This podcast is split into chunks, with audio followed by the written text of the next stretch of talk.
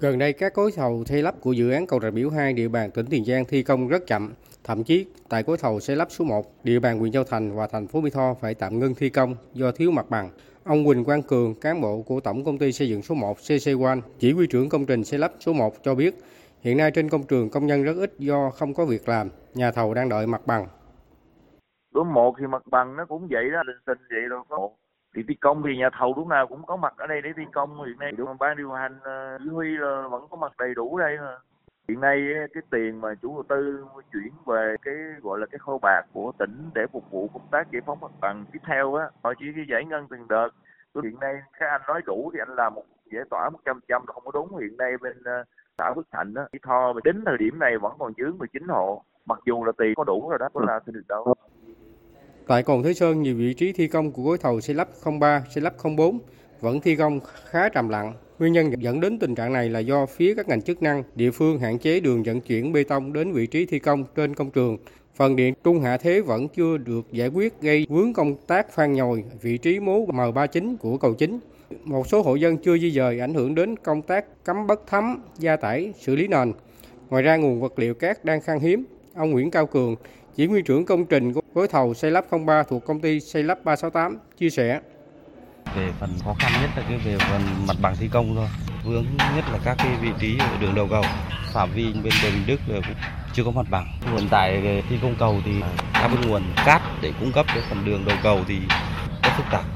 Cái vấn đề đường về phía bên à, Cồn Thái Sơn thì à, hiện tại thì thiếu cát hơn 10.000 về à, phần cung cấp bê tông cho công trình thì của Cồn Thái Sơn thì hiện tại tàu đã khắc phục bằng hình thức là vận chuyển đường sông kết hợp với đường bộ.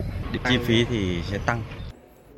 Theo ban quản lý dự án Mỹ Thuận, Bộ Giao thông Vận tải, vấn đề mặt bằng phía tỉnh Tiền Giang vẫn là trở ngại lớn cho trong việc đẩy nhanh tiến độ của dự án. Đến thời điểm này, phía tỉnh Bến Tre bàn giao được 9,35 km mặt bằng đạt 96%. Trong khi đó, phía tỉnh Tiền Giang mới bàn giao được 3,95 km mặt bằng, chỉ đạt 49%. Phạm vi bàn giao mặt bằng không liên tục sôi đổ gây khó khăn cho công tác tổ chức thi công. Bộ Giao thông Vận tải đã trực tiếp làm việc với địa phương và có nhiều văn bản đôn đốc đề nghị hỗ trợ để nhanh công tác giải phóng mặt bằng để sớm bàn giao cho dự án. Tuy nhiên, tình hình triển khai công tác giải phóng mặt bằng đến nay vẫn còn chậm. Do đó, tính chung tiến độ thực hiện của 6 gói thầu xây lắp đến nay mới đạt gần 32%, chậm so với kế hoạch.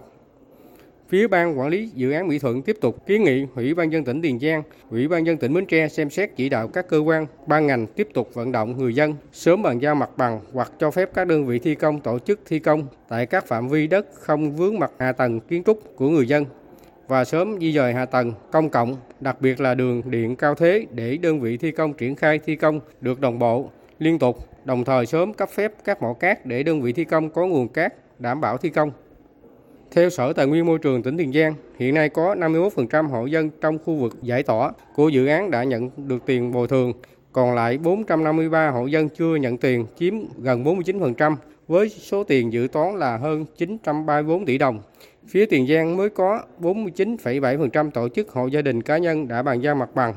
Ông Nguyễn Trí Đông, Phó Giám đốc Sở Tài nguyên Môi trường tỉnh Tiền Giang cho rằng, dự án xây dựng công trình cầu Rạch Miễu 2 cần số tiền bổ sung hơn 866 tỷ đồng. Tuy nhiên đến nay Tiền Giang vẫn chưa nhận đủ số tiền này nên chưa thể thực hiện các thủ tục phê duyệt phương án bồi thường, hỗ trợ và tái định cư cho các hộ gia đình cá nhân bị ảnh hưởng bởi dự án. Tỉnh Tiền Giang khi nào nhận đủ số tiền bổ sung mới tiến hành công tác này và bàn giao mặt bằng cho các đơn vị thi công. Thiết nghĩ giữa nhà đầu tư, đơn vị thi công và các ngành chức năng địa phương, nhất là tỉnh Tiền Giang, cần có tiếng nói chung, cộng đồng trách nhiệm, khẩn trương tháo gỡ các khó khăn vướng mắt để dự án cầu Rạch Miễu 2 đạt tiến độ đề ra, sớm hoàn thành để chia lửa cho cầu Rạch Miễu hiện hữu đang quá tải.